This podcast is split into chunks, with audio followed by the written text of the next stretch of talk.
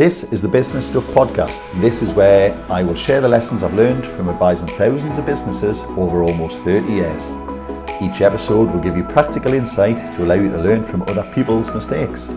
I'll be pulling in experts from our team and the world of business, and together we'll make sure your business is giving you what you want. My name is Martin, and this is the Business Stuff Podcast. Hi, it's Marty from the Accelerator team, and I'm here again with Jack this week. Hi, Jack. Hello. You How alright? you doing? Yeah, good. Good. Um, this week, Jack, we're talking about business structures, Yeah. and we're specifically going to go through the three main types of structure. Talk about some of the loose pros and cons, who might use them, when you might not use them, and then also we're going to go through a bunch of things which are not structure specific, things that everyone needs to do. Because I think sometimes people think, well, only companies have to do certain things. But there's actually a lot of things that are common across the board, isn't there? Yeah. There's there's a lot of good practice out there, and I mean also we get a lot of queries around about setting up new businesses. What structure should I do? Yeah. And there's not always a clear cut answer really. It kind No, of no, there's, the there's, there's not a single answer, is there? No, exactly. We never The- say you've got to set up a company. Yeah, and I think on the extremes there are definite times when you absolutely should be one and not the other. You know, you know, and the same the same goes for the opposite end. But Mhm. the majority of businesses could probably get away with any of these. But you know, that's why it's not a simple question, is it? Exactly. Yeah. Yeah, And that's So- why we love we love to live in the ambiguity of it all. absolutely. Keep it as ambiguous as possible. Never have to give an opinion. Yeah. Um, let's go through it then, right. So the three main structures we're going to talk about are sole trade, self-employed. Um, the next one is partnership, and then company being the third one. Yeah. So should we Yep. start with sole trade? We've put together a very loose. Um, I mean, I have to say that it was incredible that you pulled together the notes because that's normally me. it's, norm, it's normally you doing the prep, isn't it? so pros and cons. Then so, sole trade, and I, I suppose it's worth saying first of all, this is the easiest, isn't it? Definitely, it's something that you can literally start today. Very little to do in terms of getting set up. It's very much a case of almost in your own head going like, "Yep, right, okay, I'm going to start trading. Because once you're doing it, you are a sole trader. Yeah, exactly. Yeah. And in HMRC's eyes, in terms of you setting up a trade, is very much in that case when there's a, a pattern starts to develop. Yeah. And it's not a one-off transaction, and that's very much in the, the attitudes and reality of the situation. So yeah, if you're doing something and your, and your intention is profit, and we'll come on to that again later. I've just thought of something else to talk about. Oh. Um, put it down, put it in uh, it's, it's, it's, it's on the notes for later. It's on the notes for later. Um, but as soon as you decide that you're gonna, you know, buy a van full of tools and start fixing people's pipes, whatever it is, Mhm. selling your time, your services in some way, you are you're in business. Yeah, Um, so in that regard, it's very straightforward. Um, there's also, um, as a result of one of the costs, is uh, sorry, one of the cons. It's worth saying here that as a sole trader, you're at risk. Your your personal assets are, are basically at risk if something goes wrong. And as a result of that, they kind of don't really care what you do. You, you, there's no formal, you know, ways to report your profits. Like, I mean, there's good practice, but you, you- you're not obligated to share what you're up to, other than with the inland revenue. yeah, Um, and, and the basic premise is if someone's engaging with you as a sole trader, if you get something wrong, I'll sue you and I'll take all your stuff. yeah. So we refer to it as unlimited liability. Yeah. So potentially, yeah. Although you may have certain business assets that you hold as a sole trader, those are not those aren't the things that are limited. Like everything's on the line. So if Yeah. they if you get sold sued for half a million quid, then you're going to have to. He'll take all your house. tool, your van, everything goes, and then your stuff goes Yeah, as well, house. doesn't it? Yeah. And that's assuming insurance hasn't stepped in, but we'll cover insurance because that's Yeah. something common to everyone. Mhm. Um, so you know it's easy once you start. You're you are a sole trader. Um, it's relatively low cost.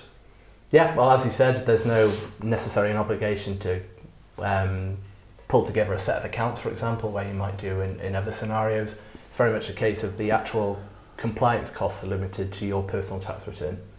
If you want to pay someone to do that, so even Yeah. then you can potentially, if you can be bothered, I mean, in theory, in theory, you could pull your own tax return together. There is no need to produce accounts for anyone. No. You might need them for the bank or something like that if you're going for borrowing, but you can basically put your trading profit on a tax return, submit it. Mhm. HMRC reserve the right to come back and query it, of course. Scrutinise so it, you yeah. do need records, and again, we'll come on to that later. Yeah. But you don't have to involve anyone else. It's it's strictly you and the inland Mhm. revenue. Yeah, and your customers. They're, they're, they're the only parties who need to be involved there, isn't it?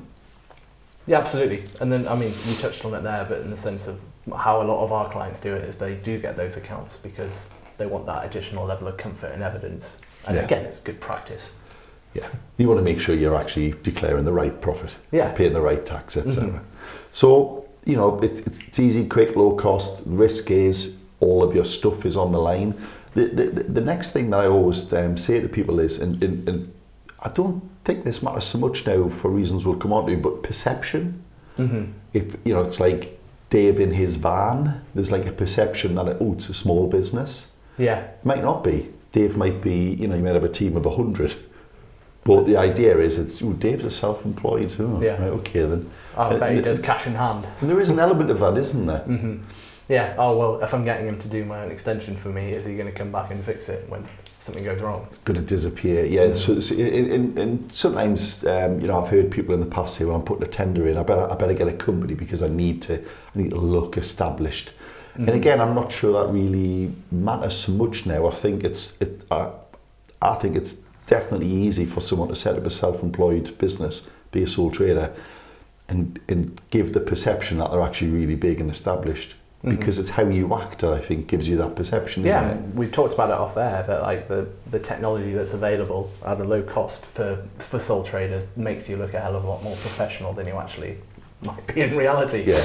So, you have a good looking website, you can have professional systems for giving quotes and invoicing, chasing payments. All, all of these things, your social media can be really good now. Mhm. Gone are the days, I think, where to, to have that big, firm feel, you needed a whole team of different people doing that. You can Yeah. buy these services in quite cheap now. Yeah, outsource You know, it. use virtual assistants, PAs, whatever you want to call it. But these things can all be done to make a very tiny business look really good, can't they? Yeah, absolutely. I mean, I, I just had a plumber in the other day and he pulled together a quote, and again, it was very much automated systems. Right, okay. Right, I've had a look around, bang, here's the quote, email straight over, you can press it, bang, turns into an invoice. Yeah. It's, yeah, really, really clever.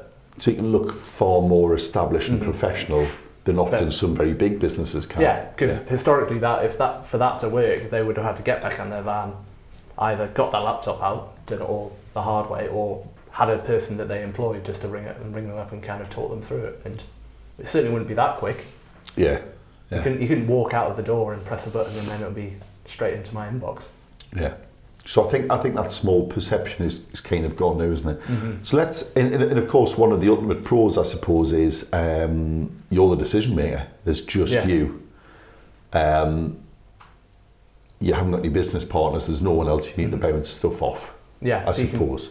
So yeah, that, that, I suppose fle- that's a flexible and dynamic is a Yeah. yeah. You you have the, you're the ultimate arbiter of what happens. You are the you are the go-to person. The, the the buck stops with you. You have autonomy to do what you like. Yeah.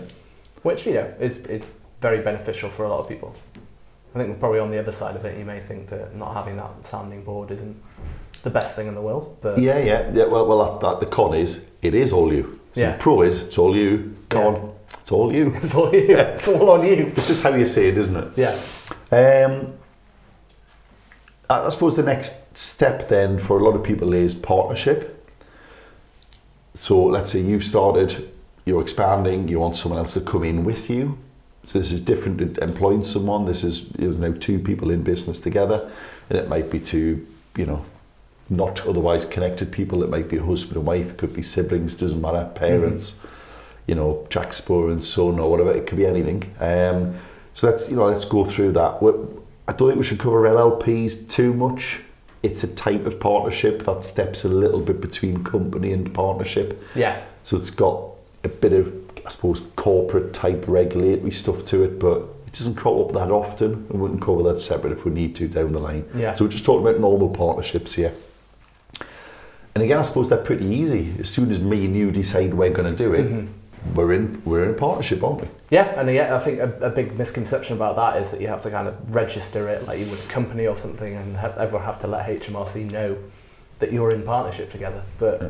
in reality, it, the first time they'll find out about it is when you submit your partnership tax return. Yeah. So it's it's very easy, very quick.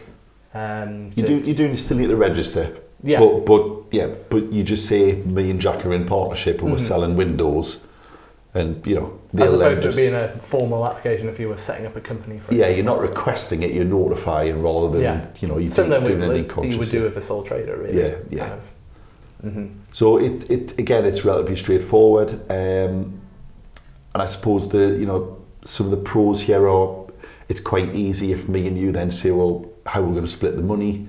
We can quite easily just agree Mhm. that between ourselves. We Yeah. have again, we haven't got to necessarily tell anyone. Yeah, Probably a good idea to have something in writing though, which people often overlook.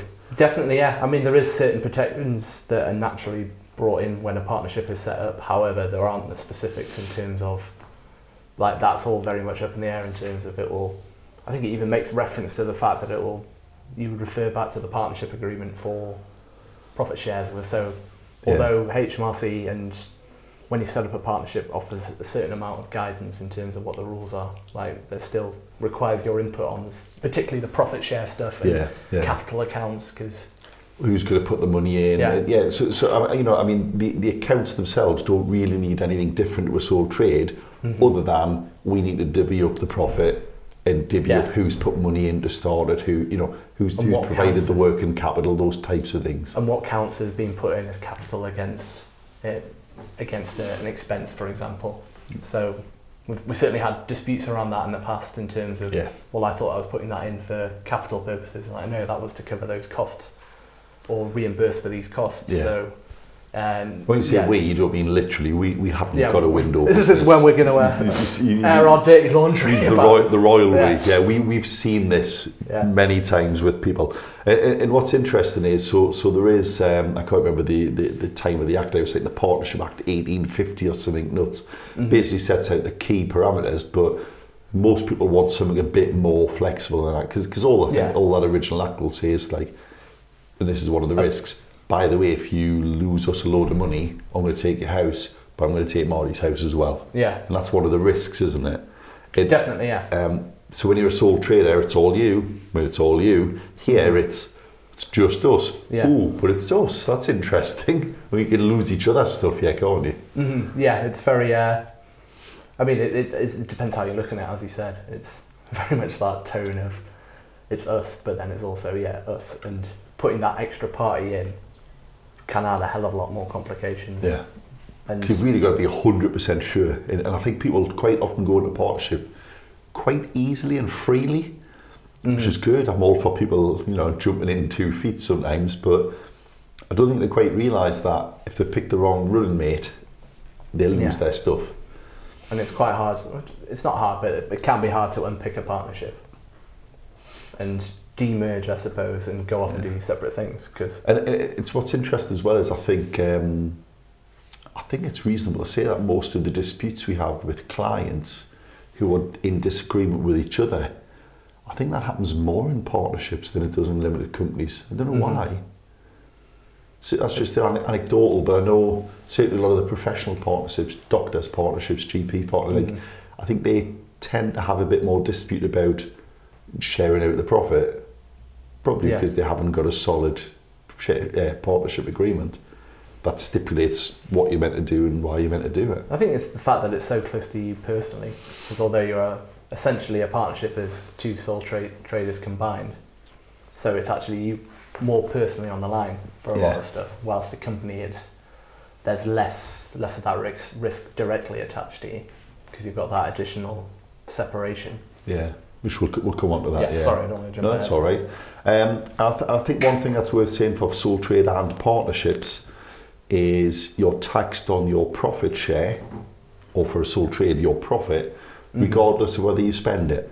Yes. And again, a lot of people get confused by this. Go, well done, Jack. You made a hundred grand this year. And you go, but I only drew two grand a month. Why am Mhm. I paying tax on the hundred grand? Yeah. And, the- and the point is here because it's not a separate legal entity. Mhm. The money once earned is yours, whether you've spent it or not. Yeah, and that's, that's the flip side of the risk is in terms of like all the risk falls on you, but also all the rewards. So you're entitled to all of those profits, which it's is your fan- money to do what you want yeah, with. Yeah. which is fantastic. But yeah, if you don't, there's not that step between you actually incurring it and spending it. In terms of you're still taxed on it regardless of what you spend it on. Yeah. So you could be the most frugal frugal person in the world, but you still made a hundred grand. So the business, which is you, still made the money. Mm-hmm. Yeah. You still have to pay the tax. Which yeah. means, yeah, you're taxed at, you know, at higher wh- rates. whatever rate you want, Yeah. whether you spend it or not. Which, Yeah. which again, I think a lot of people don't get that. Mhm. And, they, and and also, I think a lot of people, um, you know, I've seen people send through their figures to us. and They kind of go, "Oh, and my wages are two grand a month." If you're a self-employed person, you're not an employee, so you haven't got a wage. It's not Mhm. wages. Yeah. And, and you know, we've seen that crop up. That that terminology disconnect, I think, is quite often. Yeah, and similarly on the flip side is that they've spent money on stuff that they thought were business expenses when they're not. So they're like, oh, but yeah. but I I operate out of my house, so surely my mortgage counts. So again, they've got yeah. no money, but Yeah. they've still got a profit. Yeah. yeah, yeah. And it's just like, but yeah, but I, I, I operate out of my house, so surely the mortgage will cover and all of the bills and everything. Yeah. And- So Yeah, no, no, no, then- ninety percent of that's personal. It's got nothing to do with the business. Yeah. So when they look at their capital account and they go, but why am I overdrawn? Because it's like, well, because all of the stuff you thought were qualifying business expenses are actually where you drawing money out of that the is that, business. that is your drawing. Yeah. yeah. Yeah. And you've got to pay tax on it. Yeah, sorry, sorry about that.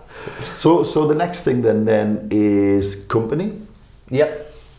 So limited company. This is set up at Companies House. It's got to be registered. hmm And the, the, the primary thing that companies used to be for really was about that um, risk protection, hmm the limited liability.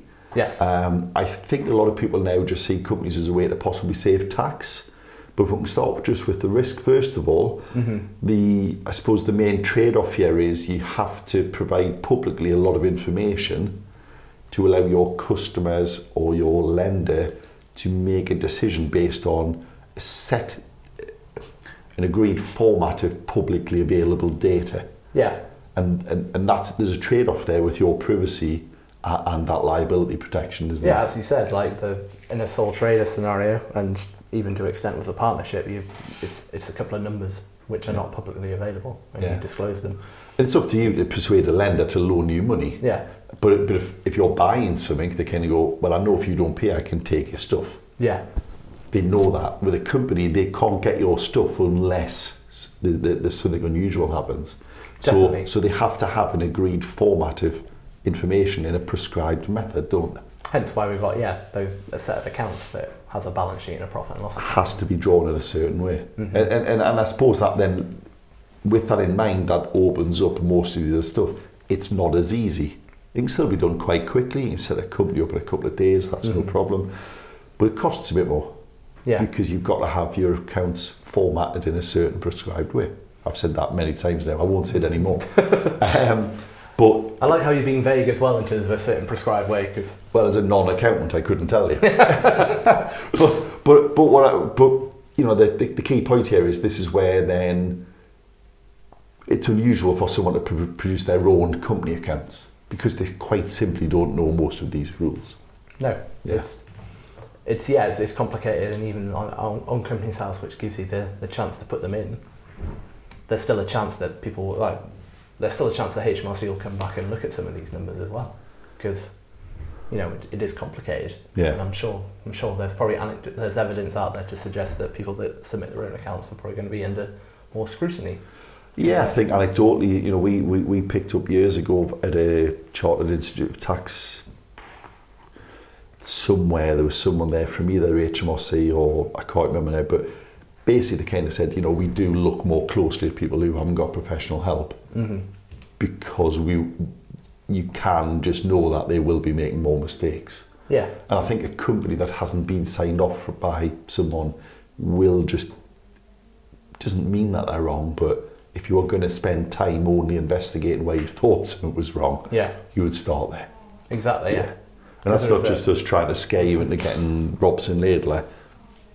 I always say get some help. You know, I'm, Yeah, 'cause I'm, I'm what- not what the fussed where you benefit- get it from, but the benefit of using an accountant is that they do provide a certain level of assurance to those numbers. They, they sign an accountant's report, which doesn't say that the figures are absolutely correct, but it's saying that they are they're at least being Unlikely. looked at. unlikely, materially incorrect. Yeah, But they're, they're, they're thereabouts. Mhm. Yeah. yeah, So, so that all obviously comes at a cost. Um, there's also the downside of you have to report, uh, but not not just the accounts have to be formatted in a certain way, but also things like on your letterhead, your business card, your website. You have to let everyone know that you're operating as a limited company. Yeah. Again, that's part of the trade-off. Well, you've got limited liability, but only if you've told everyone. Mhm. Because if you haven't, the personal liability can still fall to the director.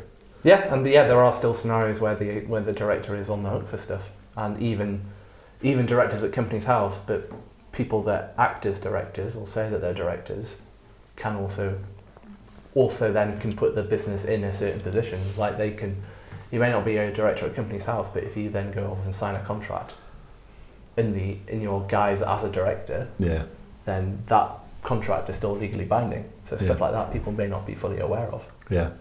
I know it's, it's um oh, oh, it's, it's interesting people kind of go, oh, we'll make them a director, but well, you can then carry out actions on behalf of the company. It's reasonable for someone to assume you can do those things. Yeah. So again, it, just like we said, partnership agreement, shareholders agreement, um, and I, th- I, th- I think in a company more than anywhere else, it, there's a separation. And I normally say to people, there's three different capacities that you can engage as a company. The shareholders, this is the first time where the shareholders, the owners of the business, may not necessarily be the people who work in the business. Yeah. Because you could be a shareholder in a company and not even know where the office is, Mm-hmm. and you're not carrying out any day-to-day activities. Well, you may not even realise you're a shareholder in that business at all. well, you would hope that you would know if you had a share, but I, I know what you mean. Um, but certainly with a sole trade and a partnership, you, you wouldn't normally be one of those unless you're involved in some way. yeah. Um, and then, of course, with a company, you've got the directors who who are ultimately responsible for the actions of the business, aren't they? Yeah. The, the shareholders wouldn't normally get sued and lose all of their stuff. They would lose their Mhm. value of the shares, but they wouldn't normally lose their stuff unless they're also involved in some way As in running the business as Yeah. a director. Mm-hmm. And then, of course, you've got employees, which directors are versions of employees. They're taxed as employees. And I think it gets confused for companies because if it, in a small business, one person might be all three of these things. They might own all of the shares, be the only director, and also the only one who does any work Yeah, in a one-person business. So I've had lots of conversations with clients before, and they're like, "Oh, well, such and such is a director, so can't they take dividends?" It's like, Right. no, no, No, no, they'd have to be a shareholder. yeah, they need to be a shareholder, and it's like, and the person you're referring to. Then they go, oh, I get you. Can you Yeah. make them a director? Then you're like, Yeah. well, I can, but that's not going to give them any. It's Yeah. like, even when you explain it, it still doesn't oh, and then it's a case of, um, well, can I give them some shares? And it's just like, yeah, but that's not straightforward. either. That's not just a paper exercise. There's, there's Yeah. a lot more at play there. This, you actually do, you know, legal documentation required to do yeah, these things. valuations and stuff like Yeah, this. yeah. How much are the shares worth? Is there a tax Mhm. liability? It's quite quite complex. Mhm. Um, it's worth also saying here, I suppose, that with a sole trade and a partnership, it doesn't really matter how big you are. You can still largely report your own figures, but for companies, again, because of this trade-off, there is a point at which you then need a formal audit, isn't there? Yeah, And we've um, got a pretty good episode on when you need an audit from Liam, I think it was, or Joe, one of the dads, I can't remember. Mhm. Um, but that is basically where you are getting someone else in to then go through and kind of certify that they have been looked at, and the auditor is taking on some of the Yeah, risk, then, isn't it? it's at a, a higher level of assurance that they're offering, so they're going to be testing stuff a little bit more. There's going to be a lot more scrutiny on your numbers, and they're going to be reporting back on again material errors, like errors that would fundamentally affect a, a person's decision looking at those accounts. So an investor, if their the numbers were so like the, they have to establish the level where the numbers are so wrong that they go, oh god, I wouldn't invest in this business. Yeah, because the auditor will give a statement of, as to whether it, the business can be treated as a going concern or not, don't they? Yeah, so that's Yeah. that's another side of it. Yeah, they offer an opinion on that as well. So. yeah. But yeah, so and that's not necessarily the case as, of a sole trade and partnership. You, you wouldn't have to go through that process. But again, in order to have that enjoy that limited liability, then there are going to be additional checks that get put Yeah. on because And again, that's additional cost, isn't it? 'Cause Yeah. you- it's got to be someone independent. You can't Mhm. audit your own figures. no, you can't. You can't mark your own homework. Unfortunately, not no. Which again, people don't like that. Say, oh, why can't I just say that I'm honourable? but I'm, yeah, I'm Yeah, a, it's I'm not a as simple as stand-up that. bloke. It's not as simple as that, is it? So, so you normally talk. We've mentioned higher costs. We mentioned audits. Um, probably worth saying at, the moment. I think there was a consultation that ended recently as well that said can't remember who it was, but someone had suggested that all limited companies should have to submit what's called a full profit and loss. So at the moment, smaller businesses can still only present certain information to Companies House. Yeah. It doesn't tell them everything. Um, to the point where I kind of almost say to people, well, there's nothing there that anyone can really use to do anything anyway. Mhm. Um, but there is a consultation that, to suggest that if you're a company, you should produce everything. So if you really are a super private person, you might just not want to go down that road if you if, Yeah. that, if that's going to worry you. No, exactly, and uh, you know, uh, all of your stakeholders are going to be looking at your numbers then. So your employees, for example, can go on and see how much profit they're making. Yeah. Which they wouldn't be able to do as a sole trader or a partnership. No, they wouldn't. There, there's no information Mhm. publicly available. Yeah, Um, yeah. Okay then. Um, we mentioned as a, as a con for sole trades and partnerships the fact that you pay tax on profit. Is it worth just touching on how it works slightly differently with companies? yeah. So the the company itself will be subject to corporation tax, and that obviously used to be a big benefit for setting up a, a, a limited company because you would, when the when the corporation tax rates were at nineteen percent, meant that you were generally better off in terms of if you were comparing trade for trade. Yeah. like a sole trader and a partnership against a limited company, you'd be getting taxed less. Um, however, you also then then you get taxed again in the limited company when you want to draw money out, which obviously has a benefit because if you don't get taxed on anything you don't need, as Yeah. opposed to, unlike a sole trader or a partnership. So, so we give a simple example: the hundred grand profit on the sole trade, you pay tax on a hundred grand, whether Yeah. you've spent it or not. The company would still pay tax on the hundred grand, but at the first bite at a lower rate. yes, And then the person will only pay if they're a shareholder and they've had a dividend, or a director, an employee who's had a salary. Mhm. But you can control how much of that you take, which allows you to roll up money within the company at a lower rate effectively. essentially, yeah, As long as it's in there, you will Mhm. still pay the tax when you get it out. But if you're if you want to save up as a business to buy a factory or something, you can save up quicker as a company because you only pay the company tax, not the full tax yeah, rather on any money you leave in the business. exactly. Um, But I mean, saying that in terms of the company tax now, with potentially corporation tax rates going up to twenty five percent, a, lo- a lot of that tax has been like yeah, the savings been chipped away. yeah, that chunks yeah become bigger and bigger, and slightly bigger than potentially having a small sole trader. But Yeah. again, it's more nuanced than that. I suppose the final, what is not not the final thing, but one one pro as a sole trade or a partnership, which which we didn't mention actually, is what happens if you make a loss. So as a sole trader, if you if, let's say you're starting in business and you've got a day job and you make money already, and you give it a go and you lose money in your first year, a lot of setup costs, you, you might lose money while you're building your trade.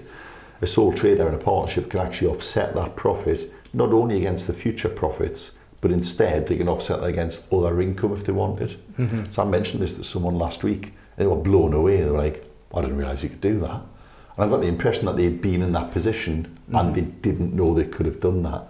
So, you know, you might lose 20 grand. Well, if you've got a 100 grand day job, you can knock that 20 grand off the 100. You get 8 grand back from the inland revenue, Yeah, which is pretty handy if you've just lost 20 grand. absolutely. Yeah. It, it was worth having. Whilst comparing that to a limited company, where if you make a loss, you can only pass that loss on to another one of your businesses if it was in a limited company, if it was part of a group. Which is quite complex. It- you know, So most people again, have- requires planning and most people start and have one Mhm. company in there. They, they, they don't have any obvious way to do it. And then another example I've done before is that the company's fundamentally changed what it does. So it may be that somebody has a limited company as a vehicle for one trade. Let's say our window business, Yeah. we lose a load of money, we go into another area of business. Yeah, You can't carry that because that, Even though it's in that the trade same- is deemed to have ceased, isn't it? yeah. So even though it's in the same limited company, it's a different trade, and you can't carry those losses Yeah. forward. So it's it's less flexible, I would say, the use of losses within companies. Yeah, Which again, I think, you know, so I always say to people, well, are you going self-employed, right? You're starting your own business. Do you think you're going to make money from day one?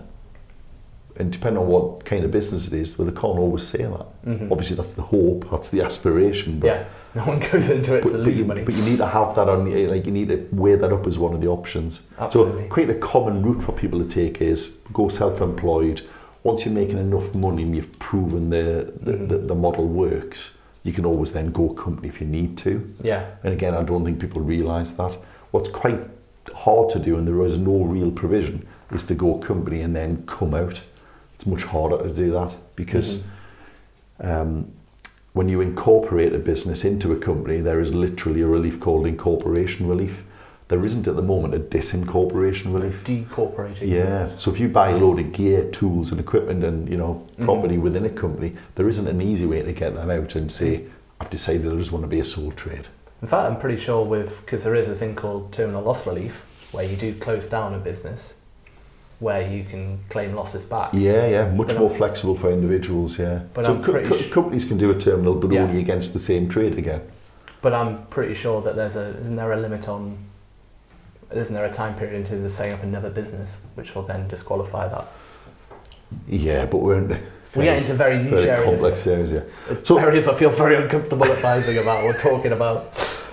And also, you might embarrass me because I'm the tax guy. I meant Yeah. know this. Yeah, but uh, yeah. So we're, we there, there are with all everything we've talked about here, there are unusual exceptions. Mhm. But we're talking about the you know the, the Broad key, the, strokes. the key the key things here. Very broad. Is it worth it? Because I think there's a bunch of things that a lot of people think are different depending on the structure.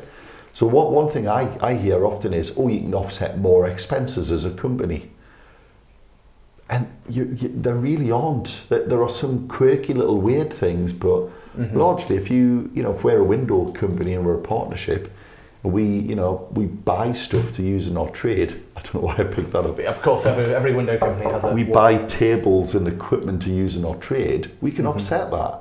Yeah. It- It's not like where they go, oh, you can only have that table as long as you're a company. Yeah. Um, you know, travel, we can claim travel through all of these. The cost of the goods we're selling, paying for help, the website setup, all of these things are all allowable. Even like the plant and equipment, which I think is probably a big, big area people don't realise as a as a sole trade, you can still get those capital allowance Yeah, yeah, you can stuff. still claim relief for your tools and equipment. Mhm. Absolutely, yeah.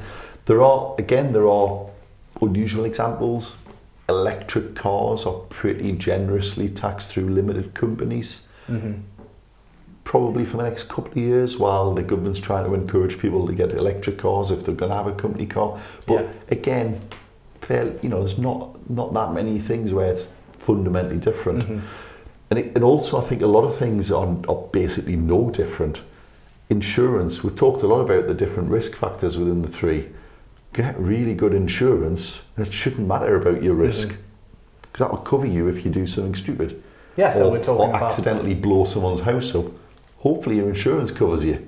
Yeah, so should you've got your yeah. you've got your indemnity insurance, but also thinking about kind of your key man insurance, which even as a sole trader, you can get insurance to protect you, you and your family, in a time where you're incapacitated, can't work, and it'll be Yeah. guaranteed against your, you know, benchmarked against um, previous profits. So yeah, you know, get good insurance. Mm-hmm. Um, I, I suppose it's always worth sitting here though. So you know, well, why would you not just get good insurance and be a limited company, and then you can never lose anything? Mm-hmm. And a simple example is, let's say we are window fitters, and You're really pushing the window fitters. I, and I'm going to go, you Jack, yeah, you're the weak link by the way, and right, you yeah. then go, oh, and I've told this guy we're going to fit his boiler. Ah, yeah, give it a go. How hard can it be? well, your insurance isn't going to cover you as a window Yeah. fitter. It's not going to cover you to do a gas boiler Mhm. Because you shouldn't be doing it. You're not Yeah. registered. You're not certified. And also, the limited liability protection won't cover you through the company because you didn't do that as a director. You should not have done that. A Yeah. director would know that they shouldn't have done work they're Yeah. not covered to do, Mhm. and is technically illegal anyway. Yeah, so, that that would be a so you can get through all of these protection layers if you're if you just do something so stupid you shouldn't Yeah. have done it. And even in that example there, it's one of the rare examples where you probably see what we call the veil of incorporation lifted, and Yeah, the, even though it happened in a limited company, they will still come after they'll come stuff. after you personally. Yeah. Yeah. So you know, fraud and, and severe negligence will Mhm. will lift that veil. Is the Yeah. way the way the terminology is. You will not be protected if you're if you're seriously negligent or fraudulent. And You'll, you'll still lose your stuff. And another, another example in terms of limited companies and, and their, in terms of them not necessarily being as foolproof as people hoping, is that in terms of funding, people might get borrow money through a limited company and go, oh, fantastic. that's the businesses. So if it all goes, I can just let that go. Well, I've just wrote down what you're saying. yeah, Yeah. exactly, yeah. So they, but if you're a brand new company with no trading history, then any funder that's going to give you money, and even then there may not be that many, because I've, I've dealt with them before. Uh, but even if they if they do accept you, then they're going to likely have personal guarantees. Yeah. Because again, they're going to be like, I'm sorry, We're not like, going to lend your company because there's nothing Yeah. to get the money back against. All- all so it is is we your- want your personal stuff on the line anyway. Yeah. So Yeah. again, it's not the case of like you can you can protect everything through through a limited company and have you know additional safeguards because you know other people have done it before, and people are wise to things where they go wrong, and they're gonna they're gonna put safeguards in against that. So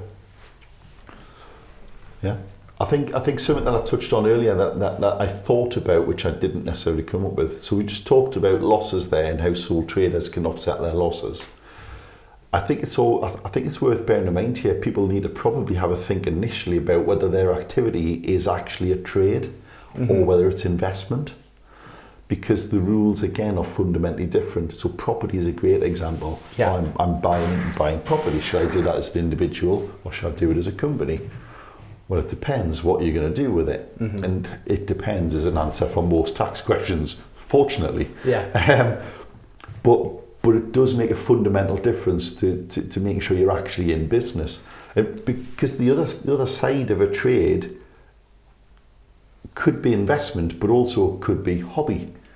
Oh well, Mhm. I, I knit jumpers. I'm going to sell them. What if I don't make any money? Well, well, you're knitting jumpers with a view to making a profit. Because if you're not, if it's just a hobby, you Yeah. like knitting anyway, you can't then just claim the cost of all of your wool and your needles. Mhm. Jack, no matter how many times you keep trying. Um, I will eventually get through. but all, but also we see people who kind of go, oh well, I'm a farmer. Oh well, well, what, what's your farm? Oh well, I've got like three goats and a handful of chickens. Mhm. But are you selling what eggs commercially? Are you trying to make money? Well, no, I'm subsisting. It's like, you well, you're not you're not a farmer then. Yeah, because you can't just put all of your costs through for something because it feels like it might be a business. It's got to be a business. So, so again, most people are probably starting and they're thinking, well, I want to do this commercially to make money. But what you can't do is just say, oh, well, I'll say that I was just so I can put a load of expenses through. Yeah. On the flip side of that, I think uh, people who try and avoid to be avoid trading is generally kind of in that second hand second hand cars is always a good one, isn't it? I'm not trading at all. Yeah. How dare you, sir? I've just just happened to you know sell my car and buy another one. I just like buying and selling cars every week. Yeah, For- but- for- but for I always planned always planned Yeah. to keep this one forever until I sold Yeah, it. Yeah, that was my forever car. and then I kept it. So kept yeah, it for a week and sold it. So, so, so again, you know, H, HMRC over the years have battled many people on what they call the badges of trade. Mhm. If it looks like you are trying to make money, you should be declaring this and paying tax on the profit you make. You can't say, no, it's just speculating in 40 cars. You're a car dealer, you Yeah. need to be paid. Yeah. and I so, bought a, so and I rented a forecourt in a garage and employed I had a team of people waxing the cars, yeah. um, so the other common thing I would say, uh, um, although sole trades are easy, quick, simple, si- I, I would say one thing you should have in common is your systems should all be good. Totally. There's no excuse now, I suppose, other than ignorance, and, and, I, and I mean that as in you didn't know about these things, but Mhm. you know, we, we see sole trades very small with separate business bank accounts, really good account systems, really good CRM systems, raising great invoices, capturing the expenses really well and super efficiently. Mhm. Gone are the days, I think, where only large business have those accounts teams that can do that. Yeah, Anyone can now do that, and I would say should do that totally. Yeah, because that's where the perception of big business established, trustworthy comes from by having these things in place. Yeah, I mean, when I first started, it was there wasn't cloud-based software. It was well, it was very new, so we would just rely on yeah the larger clients having desktop versions of account software, which weren't feasible for small businesses. So you'd get a Yeah, shoebox. just, just wasn't possible, was it? yeah, you get a shoebox or an Excel spreadsheet, and Or a handwritten ledger or something. Yeah, but Exactly. there's no excuse now. Everyone can have good. Mm-hmm. Yeah. And yeah, and it's just simple, simple stuff like having a separate bank account, as you said. It's like, because at the end of the day, if you are going to start, if you do need to do some manual analysis, it's much easier doing it from one set of a, one bank account as opposed to, ah, well, I paid some out of this and then out of the joint account. Oh, I didn't have some stuff on my personal credit card as Yeah. well. And yeah, it still happens now, to be fair, because Oh yeah, business need happens. You know, oh, I need to pay a bill right now. I've Mhm. only got my personal card, so I'll pay. But go into these things with proper planning. yeah, Have a business bank account where all the money goes in and all the money leaves. Like, Mhm. just get those basic things. But even then, you can't even. There is even systems around that in terms of making sure you only have one card on you because you can get one of those curve cards, which is like a Oh yeah, that Yeah. can pretend to be multiple cards. yeah. So you It doesn't pretend it is. It presents yeah, it's not a fake credit card. Oh, it's not, that's not what we're suggesting. I, I, I, I'm presenting as the card of Richard Branson.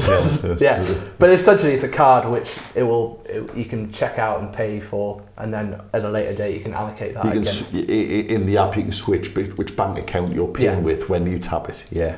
So again, I mean, again, there's no excuse with Mhm. that prior thought. You can you can get these systems right, can't you? Absolutely, yeah, and you're right. Kind of good habits, even though it's your first invoice. Like raise a sales invoice. Do it properly. Yeah. Do it properly. Uh, and that comes on to the next thing as well. So I was going to say legals, Jack. I think again, people think, well, just because I'm a sole trader, I don't think that exempts you from having what I would call your legals, right? hmm If you're engaging with people and you're extending credit terms or you're doing anything remotely risky or complicated, you should have terms and conditions for everything you do. Yeah, it, it baffles me that gas fitters will turn up and they'll replace your boiler and they, other than say about 1400 quid, they Mhm. haven't set out any, like, nothing. yeah, It's like, well, you know, and I, I'm baffled by that. yeah, And and, then they'll just send you a text and go, send us 1400 quid to this bank account, and the name doesn't even match the name of the business. Yeah. You think, am I getting defrauded yet? It's like, particularly you go through the, the like the fraud process now on online. Yeah, bank it's accounts. It's like- like, are you sure? yeah. Are you sure? Ah, like, like, I don't Dave, know. Dave, Dave Gasfitter. It's like, business name's not matching here, Dave. Oh, yeah, it's actually an all lass's name. It's like, Yeah. what? who, am I, who, who am I paying you? Who's Yeah. doing yeah. And she's not. We're not married, so she's got a different surname. But trust me, it's the right bank account. Ah, it's like, okay. But yeah, so, you know, all businesses, I think, should have basic T's and C's. If Yeah. you're sending a quote, put some basic info on the quote. Oh, well, Mhm. you know, it's only valid for 30 days. I wanted 50% deposit up front. I'll raise the invoice when the Yeah. work's finished. All of those basics. Here's the scope of the work, because again, Yeah. like this is what I'm actually quoting for. yeah, So if it's a, you know, if it's a gas boiler swap, that doesn't include, you know, radiator valves on every radiator. It Yeah. doesn't include flushing the system. Or does it? Mhm. Basic things like that help avoid dispute, don't they? exactly. Yeah, and it, it helps you further down the line because you suddenly got some objective evidence of what This is what we agreed. Yeah, When you sue someone for non-payment, but this is what we agreed. yeah, Yeah. and they and they haven't got evidence Yeah. because yeah, where that ambiguity lies is where disputes happen. Yeah, hundred percent. And again, on partnerships and, and companies, the flexibility of the sole trade, it's all you. You know, you then we then said, oh, it's a partnership or a company. Companies could be one person as well, but let's just assume a business where there's multiple people involved. Mhm. People only normally tend to fall out with other people. Yeah, So once you have multiple people in, you're significantly improving your chances of falling out with your business partners. well, um, you say that. I'm sure there are some people out there who can fall out with themselves in certain scenarios. yeah, we, we've acted for some over the years. Um, but yeah, so, you know, get a partnership agreement or a shareholder agreement. And the problem here is all of these things sound complicated, expensive, and onerous. Mhm. Some of them are more onerous than others. A shareholder agreement will cost you money. But, you know, watch the social network. Yeah, What is that, that, you know, Zuckerberg and the guy who got no Yeah. money. Saying, mm, probably wish that he'd had better legals. And I'm, you know, not everyone's going to start up a multi-billion pound unicorn business, but you know, you need something in place for when stuff happens. Definitely, and Yeah. it, it can only happen when you're getting on because you can't thrash one of these out when you're falling out with each other. Once it's too late, it's too late, isn't it? Oh no, And- we always said we would share all of this, didn't we? Can you sign here? I'm not Yeah. saying that. It's too late. Yeah, and it's uh, and I think people kind of take a lot of, well, they they kind of almost they're insulted when you suggest it, and like even like that husband and wife kind of setting up a limited company, like oh, we don't need to do that, like we love each other or we're best mates, like Love conquers all. yeah. And, it, and it, everyone feels like it's a bit too corporatey and you know heartless, but in the end of the day, Until you learn your best mate's lazy and does no work. You're like, Yeah. oh, I'm fitting all the windows here, Jack. What's going on? yeah, I'm All starting a side business. All right, okay, well, that's not what we said. Yeah. yeah. No, it's uh, and it's just so important to have that stuff agreed. And again, like so, if the worst worst case happens, like all you can at that point you can just go right. This is how we agreed it would separate. Yeah. If we had both agreed that it wasn't working. And I'm sure any solicitors watching would kind of go, oh no, only solicitors should draft agreements. But Mhm. any agreement that, that sets certain key things is better than Yeah. nothing. Exactly. So even if you write it yourself, I wouldn't recommend it necessarily, but if you absolutely cannot pay someone to help you or you refuse to, then Mhm. you should at least have something. Definitely. Yeah. And yeah. Even if it just covers, well, what happens if someone leaves? Well, if you leave, I want your stuff and I'll pay you fair market Mhm. value. Like, and it, that's missing from so many businesses, it's unbelievable. And it comes back to the insurance as well in terms of what happens if unfortunately one of the partners dies or is incapacitated. What happens in that scenario? Because yeah. if it follows kind of natural probate, you could end up like equal partners with your business partner's wife or husband, Wi- wi- widow, Who- who you never liked. who's never, yeah, who doesn't know what they're doing, Who just wants to sell the business. You're like, Yeah. I don't want to sell the business. It was Yeah. going all right, actually. But you can get insurances again out there where basically that covers the cost of buying them out at an agreed rate. Yeah. And if you get it when you're young, it doesn't cost that much money, doesn't it? Mhm. Yeah. Yeah. Exactly, yeah. Just to quickly rattle through, then I think I think a lot of people think that payroll and VAT is different. Hmm A sole trader could have 100 employees, they've got to have a payroll, they've got to have a pension set up. A company might look massive, but if it's one person, they don't might not need a payroll, might not need a VAT register. Mm-hmm. So again, there are some slight quirks to this, and this is one where there are some unusual things. But hmm again, businesses need payrolls as soon as they're employing people. It doesn't matter what size they are. Yeah. It's Or- it's it's the nature of the engagement between the person doing the work, Yeah, and I- I not think- the size of the business. Yeah, and I think with sole trades and partnerships, I think everyone assumes incorrectly that it's just a case of, ah, well, it's all very informal, so I don't need to go through all of those additional Yeah. steps. Like, I don't, I don't need a payroll for myself, so they'll use that argument against you in terms Yeah. of like, well, I don't have to, so why do I have to do it for these yeah. people? So why would I have to pay me mate Mhm. who comes up and helps us every day Yeah. for eighty quid? Because Yeah. he's an employee. And then guess what? Your mate then suddenly is, is if it's his only job and he's trying to get a remortgage, and they go, well, give us your pay slips, and you go, oh no, well no, we or, haven't. or, or you sack him when he sues you. yeah. It turns uh, now now he thinks he was an employee because yeah, because people Yeah. fall out. But So- my, I suppose the only thing I would say is like, although you can, um, even though you, you, you can as a sole trader or a partnership have employees and VA and, and register for that, etc. Purely from a limited liability point of view, I'd kind of start when you get to that point, start to think about a limited company, just because Yeah, like you don't suddenly want to be on just the hook increases for, all the risks, doesn't yeah, it? you don't want to be on the hook for your VAT like your VAT liability when the business all Yeah, because to be fair, before we were talking about risk, we were talking about you know you blowing someone's house up by doing gas and you weren't meant to. Mhm. It could just be that you start to lose money and you've already got the loan, you've already got you know a big wage bill, and yeah, you can lose money through not a stupid action. You can just Yeah. you know the business can just cease to operate profitably. yeah. Uh, So yeah, you, you're protecting yourself from that as well. Because Mhm. if, if it was just a case of not fitting gas boilers, no one would ever have insurance. You just go, I'll just not do that. yeah. Yeah, but like there's other things that can go wrong, isn't there? Yeah, definitely. So it's just a case of protecting yourself against all of that unnecessary stuff.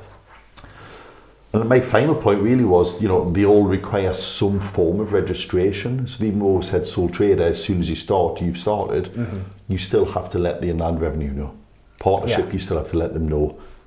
You're just telling them, you're informing them rather than asking if you can. Mm-hmm. Whereas technically with a company, if you want to register a company, although 99.9% of formality, you're still asking them to form a company for you. And Yeah. Companies House can still reject. If they don't like the name you've used, for instance, Mhm. or you're trying to set up as, you know, Coca-Cola Newcastle, they wouldn't let that run. So that, you know, there's, Or if you're trying to set up with a disqualified director or something or like you're that. trying to have someone who's not allowed in business, yeah. Mhm. So, yeah, I mean, And it, it, it, it does take a little bit of time. You know, you said it doesn't take that long, but still, like, that's why a lot of people, like, will instantaneously want to start trading. So, like, they may win a job and go, like, we've, we've had it before where they, they Yeah. won a big contract and they're like, oh, I need to get an invoice out the door. And it's just like, and just, particularly when they're dealing with a limited company, which who's has, invoicing? The, Yeah. the company literally doesn't exist. Yeah. yeah, the, the, they have like the person, their customer has a level of systems and controls. So like their purchasing department, like, well, okay, who are you? What's the Yeah. entity You called? need a purchase order for this, Yeah. like, "Meh, yeah, we don't this- exist. Is yeah. this VAT? You know, is, is there going to be VAT on this? And you're like, oh, God, I don't know. Yeah. So, So, so actually, you know, the tip, the tip there, then I would say, then is, yeah, it's, you know, we, we, we get people who walk in and ask exactly those questions. I need a company form tomorrow, and we're like, we've never met you. yeah, Like, we know nothing about you. We don't know if your company's the right thing, the wrong thing. hmm And a good advisor would always want to know a little bit about what you're trying to do Yeah. and why, so they can then actually give you some advice as to whether it's a good or bad. It's not a good idea. We're not rating the quality of the business It's idea. not Dragon's Den here, Yeah, we're not, like- it's not like, sorry, sorry, I'm out. yeah, It's not that. It's we want to make sure you're doing the right steps Mhm. to help you get where you want to be. definitely. And Um, if you do get someone like us involved, there are additional steps that we have to go through. As you said, like we can, if we don't know who you are, we're going to have to go and do our due diligence. You've got to you. verify your identity and etc. Yeah. Yeah. So, although in theory you can set a company up in a day, reality on the ground is it will take a bit longer because you've got to go Mhm. through those those hoops. Yeah. Mhm. Is there anything you think we haven't? I mean, there's, there's lots we haven't covered, but on, on, on keep it relatively basic. Do you think we've pretty much done it there, Jack? We covered it off pretty well, yeah. Solid. Well, I'm going to mark my own homework on this and say I'm going to give us a solid nine and a half on that one. Uh, well, yeah, I can verify that as well. Good. I'll All mark your bits. And As, as, bits, someone who can, yeah, you know, Although been involved in audits in the past. You've dragged my name through the mud about fitting windows. Though. Well, just you know, it was the, the windows were alright. It was the gas. It was the gas boiler, Jack. It was, Is the, it a bad time to announce that I'm setting up as a? it was as the boiler that did it for you. It was the boiler. I'm telling you. Don't Yeah. you know? I don't know why you had to do that. Yeah, well, you know, I thought, you know, I don't know if it was greed or stupidity, but you know, ah, it's this all plumbing, isn't it? It's this Lego sticks all together, don't just you? pipes. Pipes stick it all together. Yeah. um, so yeah, there we go then. Structures. Um, which one? What do you need to think about? We do have some help sheets on this on our on our community platform as well, which we can link to the platform. Um, in the classroom section on there, there's help sheets. Um, but also, if you're thinking about doing it, pop in, tell us what you're thinking. We'll we'll let you know what we can do, what you need to do, and we'll you know we'll, we'll, we'll help you. That's what we do. Mm-hmm. Great thing I picked up from um, Danica, who was on quite a while back talking about how your words should sell. A lot of people say, oh, a good accountant should save you money. I would argue a good accountant should help you make money. Mm-hmm. And it, yeah, and, and again, why would you not want someone involved who wants you to make as much money as possible? You're right. There's a there's a finite amount of money that they can save you, but Yeah. there's an infinite amount of money they can make Yeah, for you. yeah, yeah. You can only cut costs so far, can't you? Yeah, you only exactly. claim tax relief on the right things Mm-hmm. once. But if you get someone who genuinely is interested in you making more money, even if you want to cynically believe it's just so you can pay our bills, um, you know, but, extortionate. but we still want you to make money. So yeah, yeah. Yeah, definitely. And get them get, get, get, get involved before you need to raise your invoice. That's always a good idea. Thank you very much, Jack. That was good. Pleasure as as always. always. Um, we hope you've enjoyed that and we hope you've got something from it. And as always, hit us in the comments.